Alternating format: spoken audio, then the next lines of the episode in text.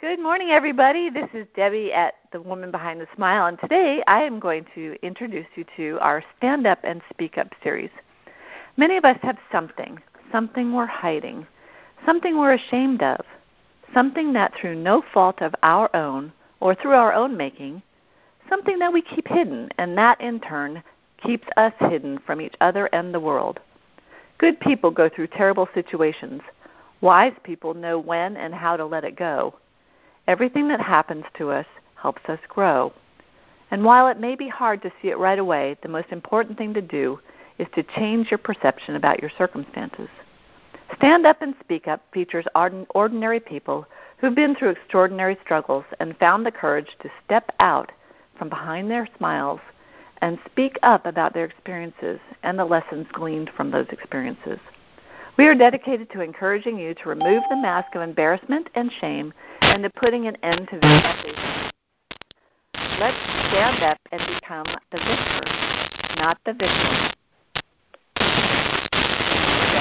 A little bit of oh, yeah, Static there. Yeah. You got to call it.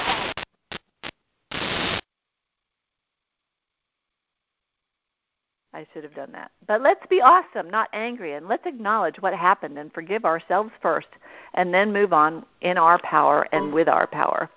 So today, we've got a guest who's a friend of mine, and I've got to tell you that when I met her, I was a guest on the Dr. Oz show, and it was really interesting because I sat down with her and I was looking at my associate producer and I'm like, "Who's this woman?" And she laughed. She said, "That's Benita Alexander." And I said, "Well, I'm not sure I know who that is." So I googled her and wow, was I surprised at this woman that was sitting across the the couch from me. So I would like to introduce my new friend and heartfelt companion in this experience here, Miss Benita Alexander. Are you there, my dear?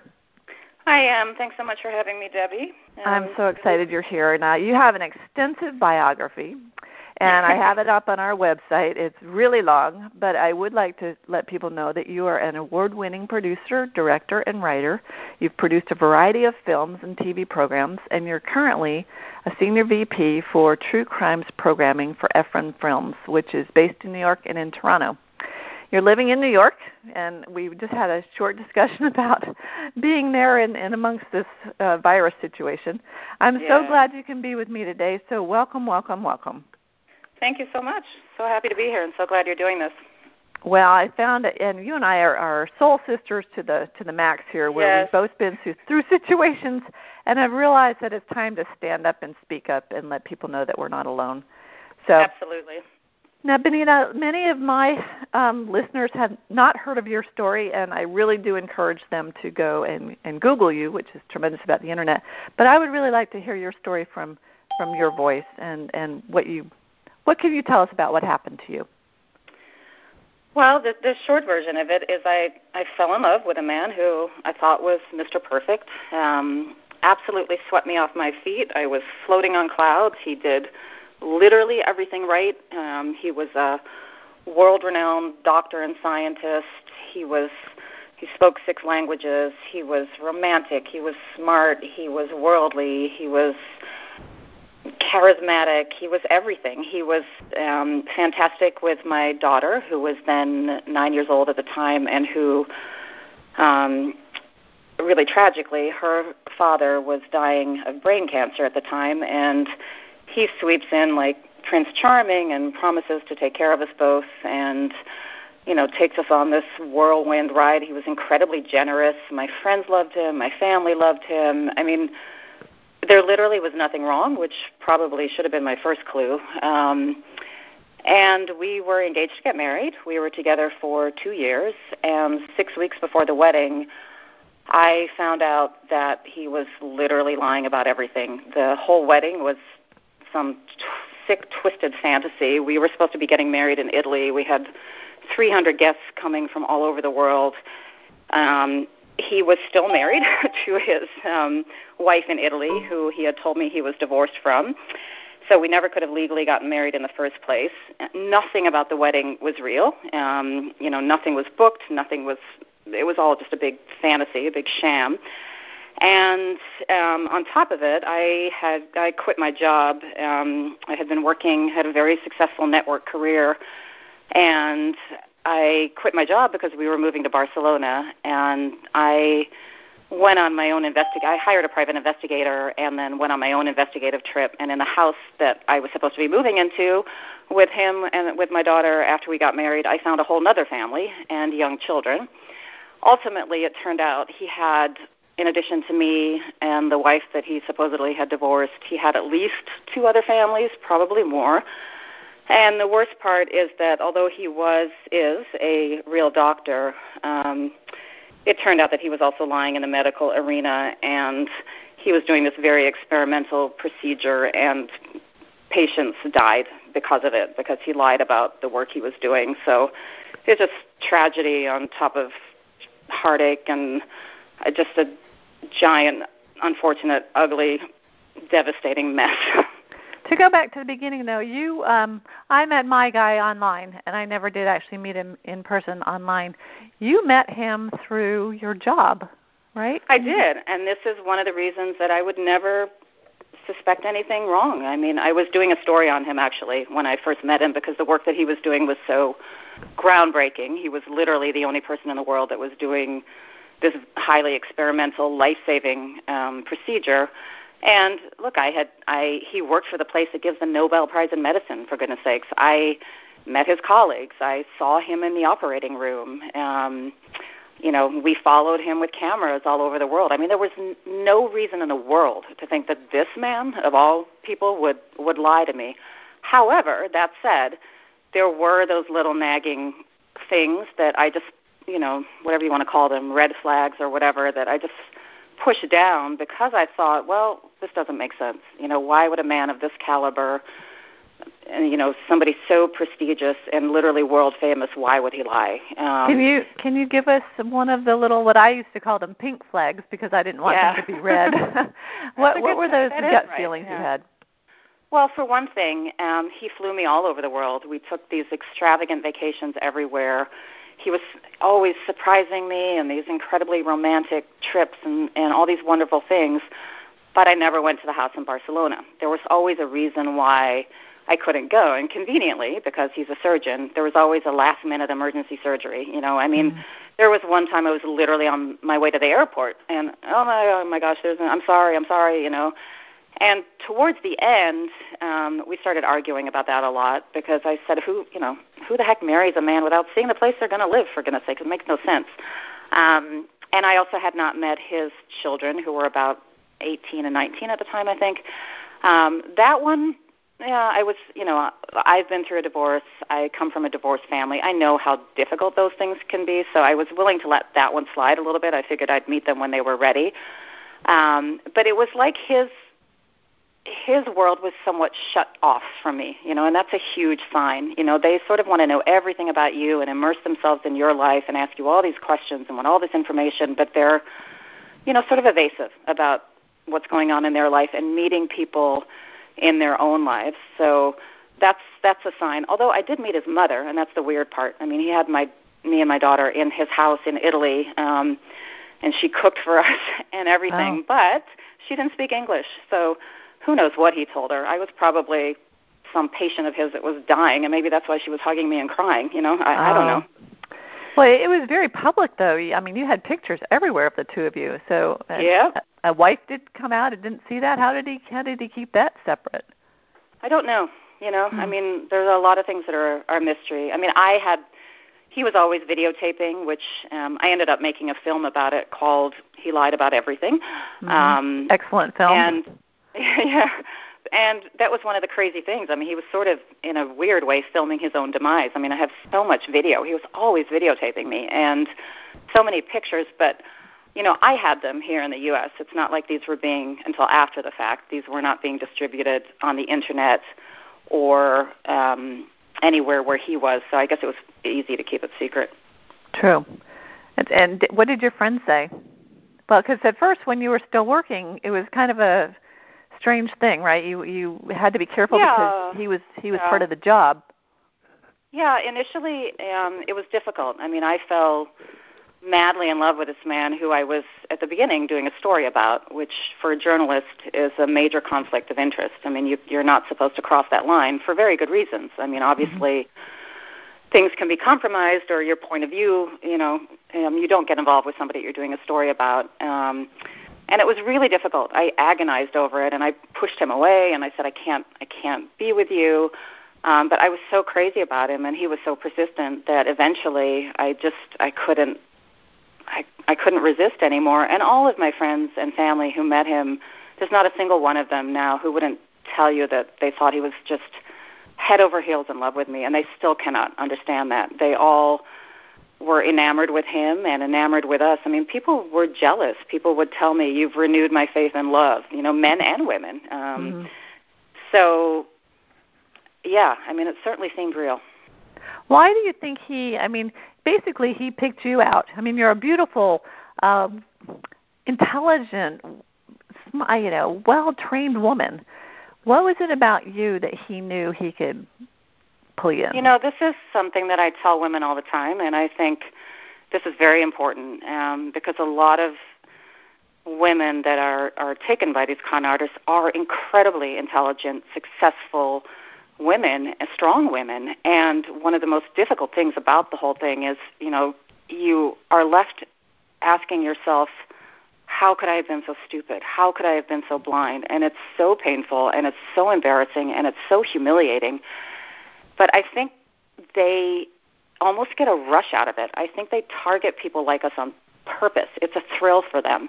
You have to remember their minds are whatever's wrong with them, sociopaths, psychopaths, you know, whatever they are clinically, they don't think like we do. And there's some sort of I really think they get some sort of sick rush out of fooling us. Um, it's kind of a challenge for them.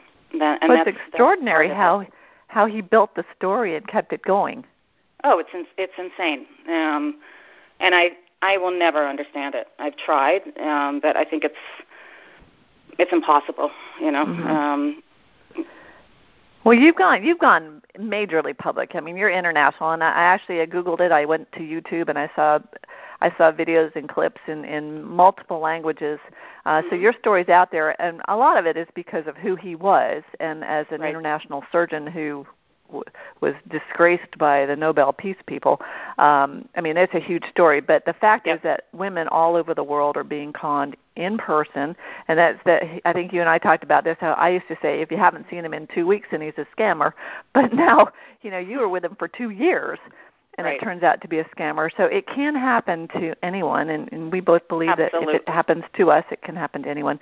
But when you hear and uh, people, or when you're speaking, and you hear people laughing in the background or snickering, how does that make you feel? And has that ever kept you from speaking up? Look, it's it's difficult. I mean, I'd be lying if I said it wasn't. It's painful. I I when this first happened, and I think this is true for everybody. It doesn't matter. My my story is on an extreme scale, you know, with who he was and all the details. But it would have been so much easier for me to crawl under my bed and hide and run away from it and try to pretend it never happened and try to move on with my life. And it was very very tempting to do that um because it hurts. It's it's incredibly embarrassing and humiliating. In my case i felt very strongly that i had an obligation to speak up because he's a doctor and he has people's lives in his hands. And i when i embarked on my investigation i didn't know the extent of what was going on in the medical arena. I only knew that if he was lying to me like that then he had to be lying you know, in an equivalent or worse way in the medical arena, and I felt a personal obligation to talk about it because I thought I might be the only person that was willing to expose him. Um, that said, it's been a painful journey, and it continues to be painful. I mean, I ha- lost friends. I lost there are colleagues that that don't talk to me anymore from um, you know that I had worked with for many many years. Um, I've I've reading the comments um, online was horrendous. I mean, at the very beginning, when my story first went public, I had a couple of really, really bad days where I was just in tears all day long because I was reading some of the nonsense online, and my friends were joking that they were going to come over and, you know, either throw my computer out the window or tie my hands behind my back so I couldn't get on the computer um, because it's difficult. Um, but I think it's very important that we speak out, and it's important to try to rise above that. Anytime you go public, unfortunately, you're always going to have the naysayers. You're always going to have these stupid people that sit behind their computers, you know, the anonymity of being behind the computer and being able to say whatever they want, and people are just mean, unfortunately. Um, so, you know, you have to have a bit of a tough skin, but the benefits of speaking up are so, I think, are so much more important. I mean, we need collectively to have a voice so that women know that they're not alone and women know that they are by no means stupid. You know, this is not on you at all. You know, these men are predators. They I always say they're really no different than a serial killer. You know, they are calculating, they're manipulative, they target they prey, their prey. They look for women who are vulnerable in one way or another. They know who they can go after, and it's not your fault. you know, it is absolutely 100% not your fault. Well, I I, I can feel you. I, I, it's funny. I just had this instant feeling that we are sisters by other misters, because when my story went out a couple of years ago, uh, it went through the Palm Beach Post, and it was a written article, but they also had it online. And as soon as it hit online, my girlfriends called and said, "Do not read the comments." Yeah. And they actually called the reporter because there were things that weren't even about me that that they were just so vicious. And so the mm-hmm. reporter said, "Deb, here's a here's the key. It's important for you to speak up, but do not read what other people exactly. are saying because exactly. you're not speaking to them. Right. You need to be speaking exactly. to the woman that's been through it, and that's why I think you know any of us that have been what I call survivors or thrivers, not victims, um, yep. have this have this sisterhood amongst us that we've been there, we feel it, and we're not alone. Exactly. And, and why do you think you were? I mean, you're in a position to speak up. Your job was yeah. that kind, but what makes you the kind of person that would speak up in spite of this? Well, I I think in a way, as I tried to make sense out of it, I thought, okay, you know, maybe there's a reason this happened to me because I am a journalist. I mean, to start with, look, I when we say this shouldn't have happened to us, we're smart, intelligent women. I'm an investigative journalist, for goodness sake. I'm almost like literally the last person on the planet this should have happened to, which made me think, okay, maybe there's a reason this happened because I have the tools to expose him. I have the tools to go make a film about him and to really put some light on this. And that sort of helped me in a way. It gave me a mission, um, mm-hmm. you know, and not about revenge in any way, but just about awareness and education. And the more I, and I'm sure the same with you, the more I started talking and the more public my story became and the more women contacted me, I realized how many people are so afraid to speak up and for very good reasons. I mean, there are lots of reasons in people's personal lives that they can't speak up or their careers. But if we can, it's really important to do so because if we don't speak up, this just perpetuates and women are out there suffering thinking that they're stupid and that they're the only ones this has happened to and they're not. Um, so for me it just it just became a way to use my background and my you know my career and turn it into something at least helpful out of out of this whole mess. Well, and I I really thank you for that. And I was just thinking that you know, in my case, my scammer, uh, he ended up with the money. He, it was about money for yeah. him. In your case, in the case of the the men that are conning in person, sometimes it's not about the money. Like your guy, mm-hmm. he didn't need the money. What was it in for? What was it about it that was good you for know, him? That's one of the most baffling questions. I mean, there there are there are two questions that still sort of haunt me. One was you know, we had this giant wedding plan, which was weeks away, and every people had already booked tickets and booked hotels, and I'm the one that pulled the plug on the wedding. But, but you know, if I hadn't, I just it's like, how far was he going to take this? I mean, was was yeah. everybody going to show up in Italy, and and then what? You know, yeah. um, I don't know the answer to that one. And the other question is why it wasn't about money for him. I mean, I ended up losing some money because I had put money into the wedding, blah blah, that he was going to pay me back. But it, he was very, very generous, not only mm-hmm. with me but with my friends and family. So I think it's something to do with um, the thrill of the con, mm-hmm. and and somehow you're doing something for them. If it's not money, they're using you. They're always using you. Um, so it's well, about ego is huge. Look at this beautiful ego, reporter yeah. he had on his arm. You know. Well, thank you. But it's also about prestige. Maybe he thought because of what I do for a living that I was going to be able to help me. I mean, behind the scenes, he was starting to get into a lot of trouble scientifically for um, scientific misconduct, and Did I was your already story helping. trip that? did your story trip that off, or did was someone looking into him before? Partially. There, I when when I went public, when my story first went public, there was an incredibly well done documentary in Sweden that came out almost exactly the same time that they had been digging into the medical part of him for a long time and so the two things coincided and then it became sort of a dual a dual thing. I i found things out they exposed things and it was a combination of um but i think maybe he thought i could help him you know in some way you know i was helping him write things behind the scenes as anyone would help a partner you know mm-hmm. um so i i don't know i don't know. The story that you guys did at nbc was that a very positive thing? That that didn't identify any of the negatives? No, but that was also before it was finished before he and I um really got involved and it didn't okay. air for about mm, 6 months to a year later, I can't remember now. Um but at the time none of none of this negative stuff had come out. I mean, we would find out later that when the documentary that we did about him aired, there were investigations underway already at, at Karolinska in Sweden, and, which is where they give the Nobel um, Prize in Medicine. But none of that was public yet. Um, mm so yeah, it was very positive. I mean, he he had done this groundbreaking surgery on this beautiful toddler from Korean toddler that um had had her surgery in Illinois, which is still breaks my heart to think about her. Um who ended up dying. Um yeah, just it, the whole thing's so tragic. I I what I went through is nothing compared to what the patients of these families um have gone through. Right. Well, again, I just thank you so much for speaking up because it really is helping out a lot of women, and, and it's brought you into a group of women that have had shared experiences with other men. I saw a couple yes. of things you've done. Um, how did you? How did those women contact you, and, and what did they say when you first started talking to them?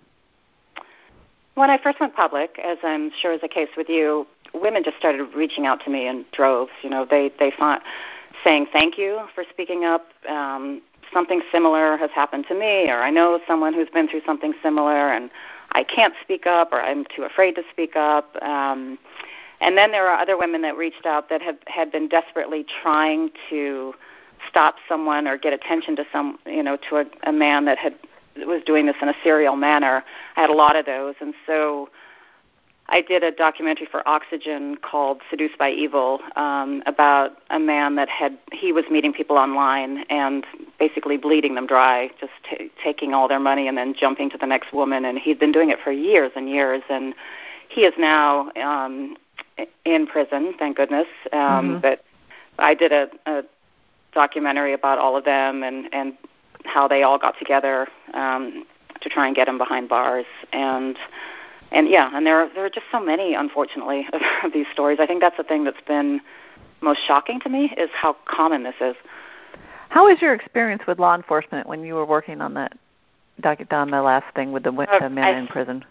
I think this is one of the biggest problems, and I don't know the answer to this, but I over and over again you hear the same thing. Um, women go to the police and they report it, and they're either dismissed or quite frankly laughed at. And mm-hmm. they're just told yeah that's not important you know? It's it's a it's a romance scam you know? And it just it goes to the bottom of the pile. They're not taken seriously. Um and that's a problem. And you know women are working very hard to try and do something about that but i you know it takes a lot of tenacity. Women have to you know keep banging on the door and beating the door down and going back and going back and it shouldn't be that hard um, well, we can't do it by ourselves, but together we're going to change it. Exactly. That's something that's so important, and, and I've been working with um, SCARS, which is a Society for Citizens Against Relationship Scams uh, down in Miami, and I know that they are very interested in working with law enforcement to try to come up with an advocacy program. It's almost for me, it's like domestic abuse was years ago when a woman would walk in and she'd be beaten up, and the cops would say, "Go home and be nicer to your husband." You know, yeah. now you walk in and the guy gets arrested. So at yeah. some point someone's going to look at this and and I think down here I'm in South Florida uh elderly abuse is huge and they yeah. take that very very seriously and many of the women that are being taken online and in person here um are considered quote unquote elderly you know any of us yeah. over 60 now that can go to the grocery store for senior hours uh are considered elderly and I think it's something that's got to really be on the forefront but again if women aren't speaking up they're never right. going to know how pervasive the problem is. Right. And there are some. You do get the few people in law enforcement that obviously that are taking this very seriously. That was the case in the story that I did about Derek Alldred for Oxygen. I mean, there was, mm-hmm. you know, a, f- a few investigators that were just so upset by it, and they really took it took it upon themselves to do something about it. And we just we need more people like that. I think if people would understand that that these kind of con games and, and scams can happen to their sister or their mother, their best friend, that they might take it a little more seriously than just saying, "Oh, that well, that woman out in the middle of nowhere, you know, she." Exactly. Yeah. When they see women like you and me, and and those of us that are around the world that have had this happen, that we're real people, that we have families, that we were in a. It was like the perfect storm you know, yep. you're in a in a situation where I think you said earlier today that it's not a crime to yep. want love. Exactly. I mean, there. I always say that you know at the at the base of this, take everything else away, and people can snicker and say, "Oh, how could you be so stupid?" or "That would never happen to me." At the heart of this is a really simple thing, which is everybody wants to be loved, and there is nothing wrong with that. It's human nature. You know, there's nothing wrong with wanting to be loved and believing somebody loves you back when they tell you that. That's not a crime. Wanting mm-hmm. to be mm-hmm. loved and being in love is not a crime. And there's nothing wrong with that. And I think it's really important to remember that. And then the second thing is that the thing to be really aware of is these men target women that in one way or another are vulnerable and they have what I like to call a vulnerability radar. They know exactly who they can go after. And it could be anything. You could be coming out of a bad relationship or a divorce. You could have just lost your job or you lost a family member. Anything that makes you a little bit more vulnerable or needy than usual. Um, somehow they kind of sense this, and when you're like that, you have to be hyper vigilant about protecting yourself because that's often when these con artists, you know, target you and jump. So in this world right now of social distancing, and we're not seeing people in person, how is it, how do you feel this is going to affect you know people that are on the internet and looking for love on the internet? I think people have to be even more careful um, because obviously more people are going to go online and these criminals are going to realize that and so that's when it becomes really important to do the things that you can do to protect yourself which are simple in a way but important and we just don't do them um, i mean i always tell women you have to do a background check. Um, a lot of times women don't want to do that um, because they think, oh, I'm snooping. No, you're not. You're protecting yourself. Um, and you can you can do a very basic, simple background check pre- pretty easily. I mean, there are lots of places um, that will online, like TruthFinder.com, that will you pay a small fee, and you can do at least a basic background check. So I recommend doing that.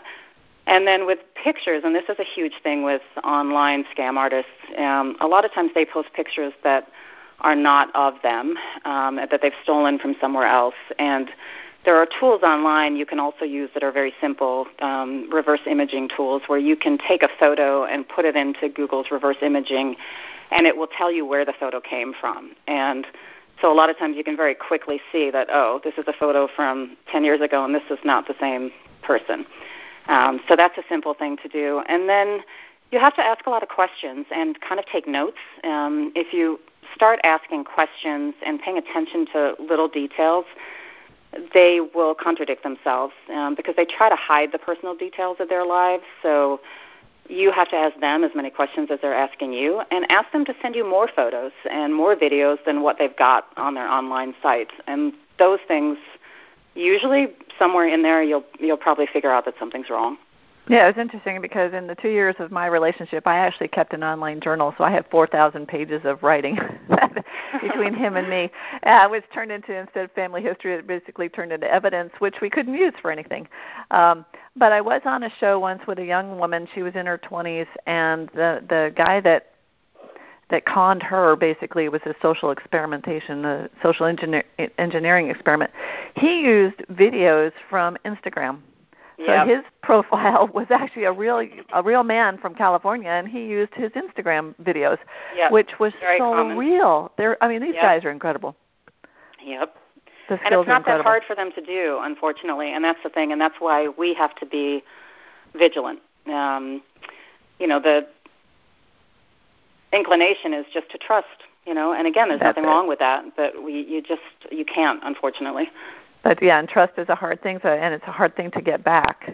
very very very hard but uh, you know, I, I feel that what we need to do is, is identify what's going on here, educate, help people to be aware and be cautious, but then to give them hope. I mean, I have remarried, so that's the happy the happy part of my story. lovely. Is that I I had to open up, and I did it really quickly after the scam, and I'm not sure how I did that. I think I just felt like I didn't want the scammer to get the best of me, even though Yeah. he got, he got my money, but he didn't get my my heart. And sometimes No. you have to, to you're you're going to get hurt in loving. And well, to open up always right whether you to open up again is really Yeah. challenging. It's you know you- you're again vulnerable, um, and how do you trust somebody again? Yeah, it's very difficult. I think I felt the same way you do that um I didn't want to become bitter and I didn't want this to change me. I'm a hopeless romantic, always have been, Mhm. always will be, and I felt it sounds like you felt the same way. I felt that if I allowed this situation to change that or to change me or to make me bitter, then th- that was letting him sort of win. You know, that was giving him even more than he deserved and or didn't deserve, however you want to phrase it. Um, and I, I really, it was really important to me not to change myself, and I think that comes from really rem- being kind to yourself. Um, is something I tell women all the time, and being kind to yourself means really taking in and acknowledging and understanding that this is not your fault. You know that that this is a hundred percent them, and that you, whatever reason, whatever was going on in your life, maybe you're a little bit vul- vulnerable, or maybe you just were really wanting to be in a serious relationship at the time or really wanting to be loved, that's okay. There's nothing wrong with that. And so don't beat yourself up. you know, you have to really be kind to yourself and know that it's not your fault and above and beyond all, you're not stupid. And yes, it's going to feel painful and yes, it's going to feel humiliating. That's okay. You can live with that. And not everybody is like this, you know, and chances are if it happens to you once, it's not going to happen again.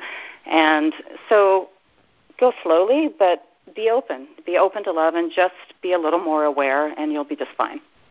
And because yours was so public, I found a lot of women um, are afraid to, to speak up and tell their families or their close friends because of what they're going to say to them. And Yeah, I, I yeah. I think that's the key to healing initially is to get too. it out. Yeah.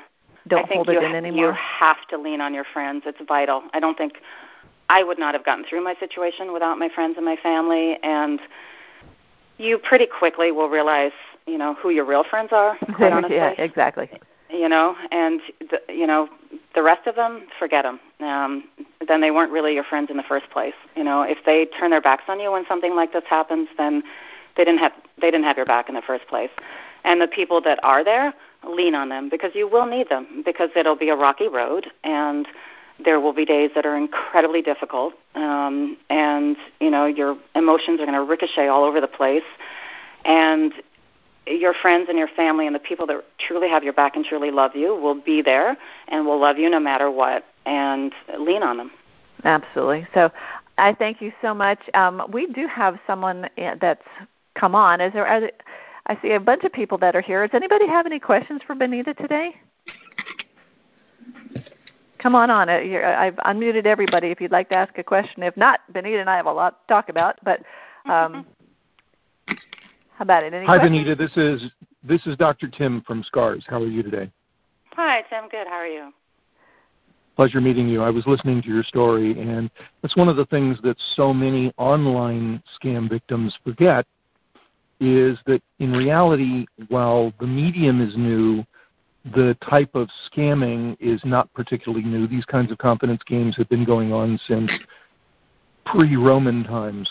Anytime there was a guy who was too full of himself and too narcissistic to care, they were out there scamming somebody. Right.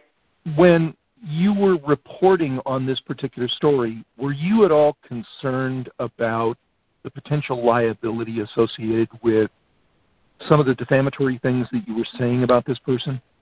Did that hinder or hold you back in terms of what you were reporting or saying? Um, it was something I thought about. I think in my case, because he uh, was so world renowned and so prestigious, and also was in trouble in a lot of avenues in his life, medically and scientifically. Uh, not really. Um, and also, I knew, you know, unequivocally that everything I was saying was true. Um, like Debbie, who had kept all these notes, I had done the same thing. I had meticulous notes and video and pictures and all of that. And, you know, most of these guys, um, I had people that said to me, my own family even, that was concerned, very concerned about me going public and worried that because you just these people are unpredictable, they were worried for my safety, quite frankly. Mm-hmm. Um, exactly. And I wasn't, and the reason I wasn't, and I did talk to a number of um, professionals, investigators, and private investigators about this, is because these guys usually are chickens, quite frankly. You know, they have these big egos and they kind of get away with whatever they can get away with, and often they keep getting away with it, which is why they keep doing it. But they're not the type, you know, once they're done with you and once you expose them, they run. Um, and they are not the types that go into court because they don't want to go into discovery, trust me. Um, they don't want all this stuff pulled up and they're not interested in it. So I felt that the risk was low, um, and I've never heard from him. So, um, but he's still a surgeon in Russia or somewhere right now, isn't he? Well, he still has his medical license, as far as I can tell. Um, okay. And the way it works in Europe is if you have a valid medical license, you can work in whichever country will take you. Um, obviously, his career has taken a gigantic hit. Nobody's really sure where he is or what he's doing. Um, yeah. I saw yeah. somewhere he said that his last interview said that he was a freelance surgeon. Right. Whatever that meant. Oh, gosh. oh dear. Feel sorry um, for anyone that he does surgery on, but. right. Well, thank you so much, Benita, for your story. And, and how can people get a hold of you or reach out if this has happened to them? So I am on um, Instagram and on Facebook. My Instagram is at Love Conned, love and then C O N N E D, and then Facebook um, Love Con Stories with Benita Alexander. So I'm pretty easy to find. Just Google me. Um, I also have a website, benitaalexander.com. So any of those places, you can send me a message. I want I encourage women to do that. And if you if you hear of a friend that maybe has gone through this, please share because we're not in this alone and it's really important that we are there for the women that are beside us that may be going through the same thing that are feeling scared and vulnerable and afraid to to speak up and uh, so we're the voices and i i honor you for doing that my dear well um, and likewise you you same with you and i think it's i think it's very important that we put a real face on this and you know there are good reasons some women cannot come forward but i also want all those women to know that they're not alone and i hope nobody who listens to this feels alone because there are a lot of us out there um, and we're all smart, intelligent women, and none of us thought this would happen to us. Um, and if it did, it, it's okay. You you can pick yourself up. You can keep going. And there is this. I find some solace in knowing that um, you aren't alone, and that there are a lot of people out there that understand. Well, and for us, it's become a new passion. So yeah. out of your pain can become your passion. yeah. and that's, that's really really important. So the yeah, and there is gonna... recovery, and there is joy on the other side, and the, right. there you do learn from it, and you do get stronger. Absolutely, absolutely. So the other part of our show is today. This is kind of new that we're doing. We're going to be doing what's new in the world of scams, and I'd like everybody to be introduced to Dr. Tim McGuinness. Tim is the founder of SCARS, which is the Society of Citizens Against Relationship Scams. And Tim, what is new in the world of scams this week? Well, this week we published a new article on our romancescamsnow.com website dealing with something that is very topical, specifically something called coronavirus grandparent scams. Scammers in India, Africa, and Asia have long exploited the love that grandparents and family members have for their grandchildren, but now they are turning that into money through crisis emergency scams. A typical grandparent scam involves someone calling, emailing, texting, or messaging an elderly person claiming that they are a relative, a grandson, or a niece or a nephew, and are in an emergency. All they need is some money, and it will all be fine. Unfortunately, uh, it works because grandparents care deeply about their family members and are usually not so connected with the grandchild or niece or nephew so that they're able to precisely recognize their voice or their writing in a message. So the the scammer basically pretends that they are that person, that grandchild, in an emergency. They're in the hospital and they need money or they can't be admitted. Or they're the typical grandparent scam is that they've been arrested and they need bail and they need the grandparent to go on to westernunion.com and wire money to them. Of course, it never goes to a legitimate uh, destination. It only goes into the hands of scammers. But the reality is today we are flooded with a deluge of new scams specifically orienting around the coronavirus crises. Um, in the last two weeks in the United Kingdom, victims have lost more than 10 million pounds directly attributable to coronavirus scams. So they are everywhere. If anyone gets a call from someone pretending to be a family member, claiming to be in an emergency or crisis, there are certain things that you must do. You must resist resist the urge to act immediately. You must verify the caller's identity. Ask them questions to prove who they are. Call a family member to get confirmation that something like this has happened. Check their story out with someone else in your family that you trust. And by all means, do not send cash, gift cards, or money transfers. Talk to a family member and work it out as a family don't do it individually, even if you're asked to keep it secret and away from other family members for any reason. Well, that's, that's really tough, Tim. Our our elderly population gets scared when the the scammers are saying, "Don't tell so and so," you know, you know, don't tell your mother or my mother that that I'm doing this. That that shuts them down. So, exactly. how do we get the word out? Well, uh, I would encourage anyone to go to our website, romancescamsnow.com, and learn about the reality of scams. You'll find thousands of professionally uh, created articles touching on every topic from the mechanics of how scams work to the psychology of scams, specific warnings, covering every conceivable topic associated with online phone, email, and any other form of what's known as a cyber enabled scam. Do you work with law enforcement and how so? We do. Uh, we're directly partnered with the United States Department of Homeland Security. Uh, as a matter of fact, Debbie, uh, you have been on some of the conference calls that we share with them on a, on a monthly basis. We're an affiliate of Europol and the Council of Europe. Uh, we have direct connections with law enforcement around the world uh, one of our SCARS chapters in Indonesia.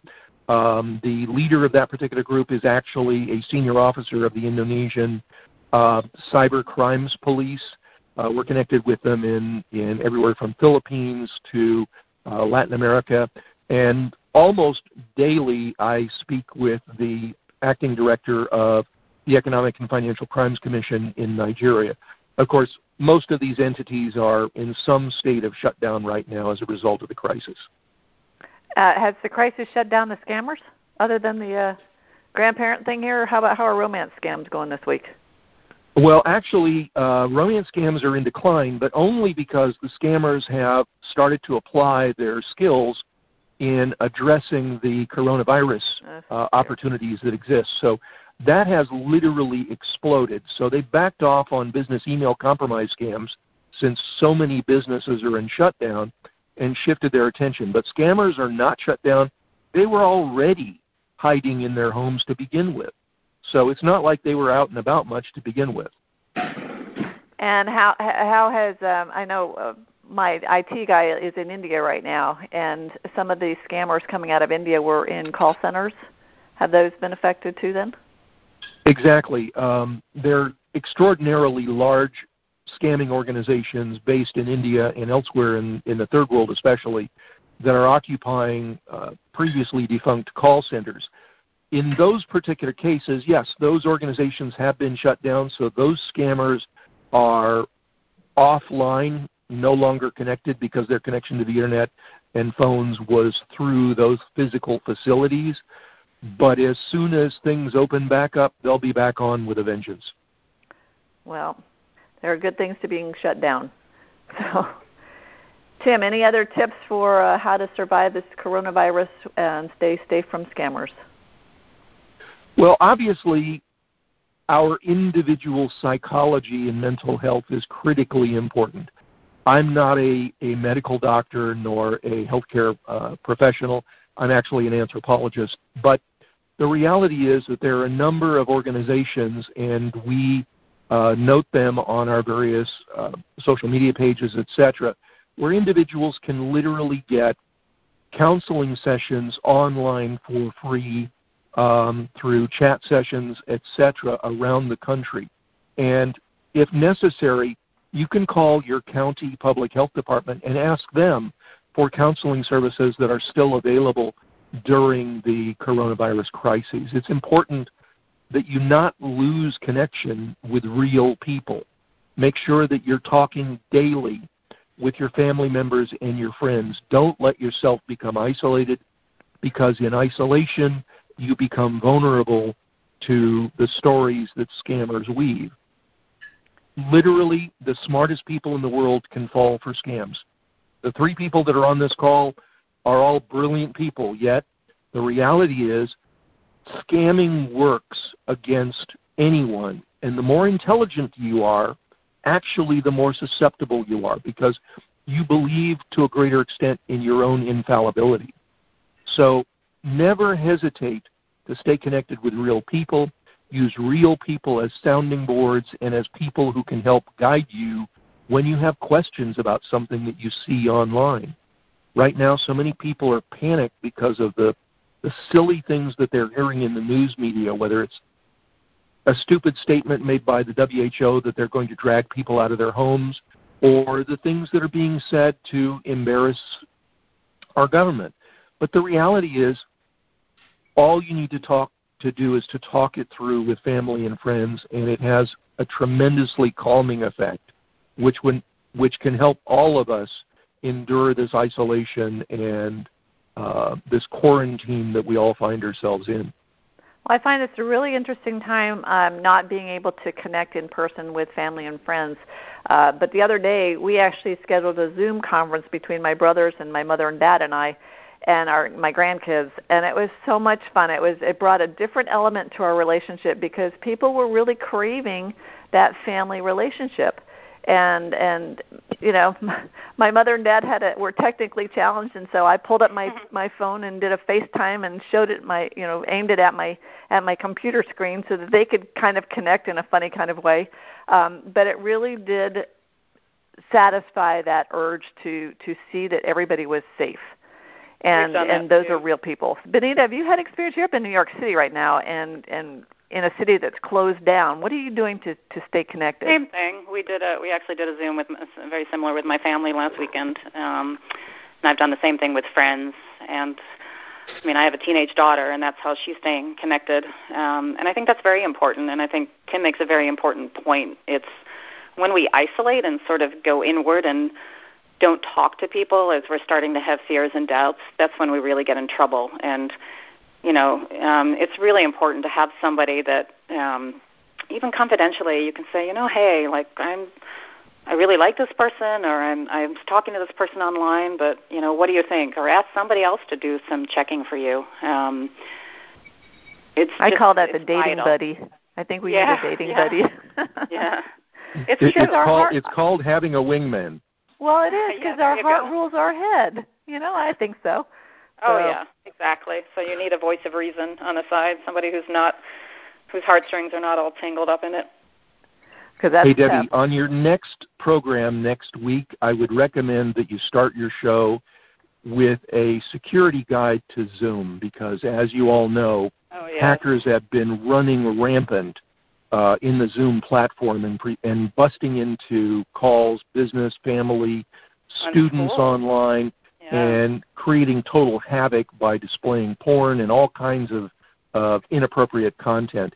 But there are a few simple modifications that you can make in your Zoom settings to make sure that your call is secure. We'll put Yeah, that on next true. week because my my lawyer was doing a Zoom call with a hundred international lawyers and it got hacked by a porn guy. So they were It happened at mortified. My if daughter's you can- school too. That's awful. With all of our kids Yeah. on on online school right now, it's a huge issue. It really is. Yeah. Well, Tim, I'll work with you on that. Thank you so much. So, Very Benita, one last thing. I mean, do you, what would you want to say to women out there, and and how, if they have a story that they want to tell either you or me, how would they get a hold of you to do that? Because I'm actually on your website, which is a lovely website, and there was. Um, can they email you at, at my story at They can, yeah. You can email me directly through my website. You can send me a message on my Instagram or my Facebook, Okay. um, and I will get right back to you. And sometimes um, women contact me and they're very unsure. They're very unsure if they want to talk um, or if their story is worth telling. But I encourage you to reach out anyway. Um, I you know, to to you or to me. I mean, we may just have some insight or be able to help you. Reaching out to me doesn't mean that you have to tell your story publicly. Um, it's just connecting with someone that understands, and uh, I think it's it's just helpful. I mean, I I think most women who reach out and it's all it's confidential. I think I would stress that above and beyond everything. I mean, reaching out to me doesn't mean that I'm going to be standing somewhere with a microphone telling your your story. It's it's 100% confidential, and it's just someone to talk to and somebody that understands. And then if somebody is interested in in telling their story, then we can explore that and explore avenues to do that. Um, I have a show that coming up that's been put on hold um, because of the whole coronavirus situation, which and hasn't been announced yet, but where I will be um, telling these stories um, Mhm. on a national TV show. So I, I'm looking for stories that that that people that want to expose people and tell their stories. Um, so by all means, contact me. Well, what I want people to understand too is that you you'll know in your gut if there's something that's going on in, in your relationship that's not really there. Um, listen to it because I didn't, Yes. and and I I think I I might have, but I I had no reason to not trust my guy. At least I didn't think I had any reason to not trust him.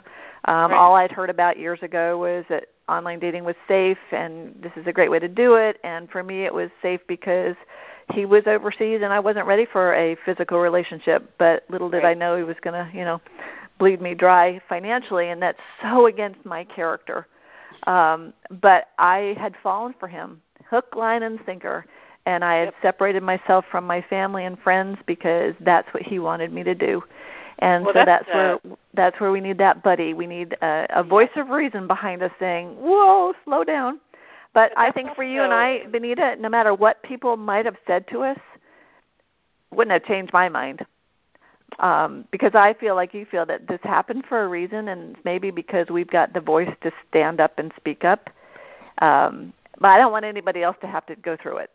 Oh, me either. I, I I really don't. If I can prevent somebody else from having to go through what I went through, then I've done my job. You know. Um, that is something you brought up an important point though, um, which is similar in any kind of abusive relationship. Actually, when somebody tries to isolate you from people that they perceive as a threat, that's also a huge warning sign. and I can think back to a couple of people that uh, my guy didn't like for one reason or another, friends of mine, and they he would he would start saying things about them, you know, like, oh, I don't like that person, or you know, whatever. So, and I think he probably was sensing that maybe they were going to catch on to him, or maybe they were going to find something out, and they do that. They try to push you away from anyone that they perceive as a threat. So that's always something to look out for as well. That was the Deborah Newell story. Right. And he was pushing her daughters away, and he ended up Exactly. ultimately being killed by a daughter. But that was a huge part of that program, uh, where you know he didn't like somebody and he kept them out of her life. Right, So- which mirrors abusive relationships. So that's it's a huge warning sign. Absolutely, absolutely. So again, thank you so much, Benita, and everybody reach out to Benita, or you can contact me at Debbie, which is D E B B Y, at thewomanbehindthesmile.com. You can reach Tim at Dr. Tim at SCARS, the Society for Citizens Against Relationship Scams, at romancescamsnow.com. Incredible website with a I love this word today. The word of the day is plethora. A plethora of information, anything you'd want to know about scams, scam victims, uh, support groups, and that kind of thing. And again, this week in the news, the grandparent scam where they're going after you for the coronavirus um, scare. So we thank you all for being with us today. Thank you, Tim. Thank you, Bonita. I really appreciate it. I know we're going to do things in the future together. Um, we are the voice for the victims, which are not victims because they're going to be survivors. We can be awesome, not angry. We mm-hmm. can be victors and not victims. So let's Thank stand you. up, everybody, and become aware of what's going on out there. Be careful, be cautious, and know that you're loved from afar. Yeah. by us. So much. Thanks so All right, dear. Thanks me. so much. Thanks, Tim, for being with us. Thanks to our our guests, our our other viewers uh, who have been with us. We appreciate it, and we hope you can come back next week. Have a great day, everybody. Thank you. You got it. Take care, honey. Bye.